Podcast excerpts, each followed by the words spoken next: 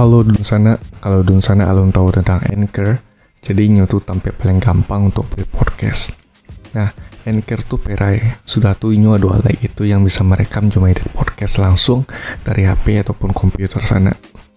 Beko, Anchor akan mendistribusikan podcast Dun Sana ke Spotify.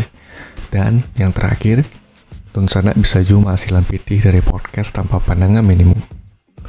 Sadola yang Dun Sana butuhan ada di Anchor. Unduh aplikasi Anchor secara operai atau buka anchor.fm untuk memulai.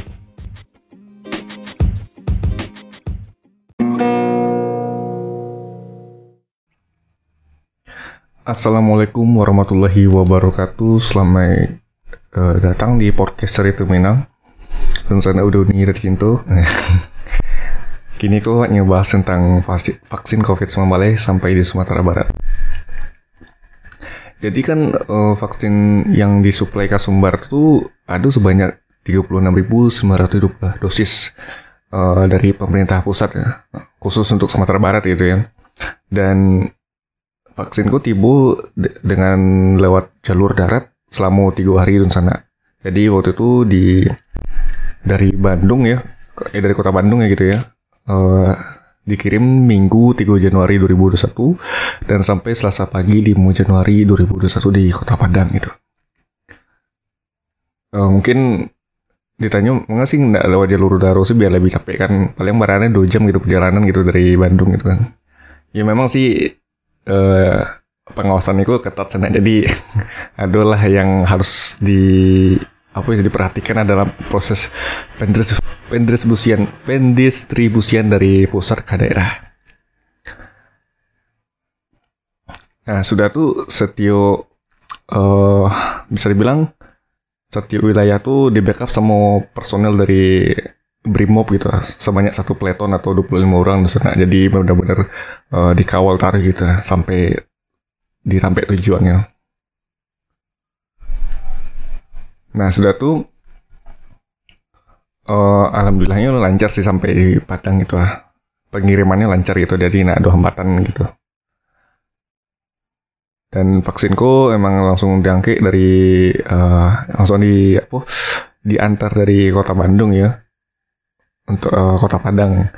Tapi memang sempat di di distribusian yo ke Bengkulu gitu pas hari Senin tuh misalnya dan untuk penggulu sendiri itu dapat dosis sekitar 20 ribu. Jadi lebih sedikit dari yang diterima di uh, Sumatera Barat itu. Dan pengirimannya dalam satu dalam truk yang sama gitu. Nah, uh, jadi vaksin COVID-19 itu yang ala di kami maksudnya di kami kok dikemas gitu ya di packing sebanyak 19 bentar aku semua boleh koli apa semua semua boleh kilo atau semua boleh kali kok. Ya pokoknya itu lah sana dan dimasuk ke gudang di kantor dinas kesehatan Sumbar yang berada di Jati nggak salah Wak. jadi vaksin itu disimpan dalam ruangan yang suhu 2 derajat celcius. Dan vaksin masih disimpan sampai ada arahan dari pemerintah pusat.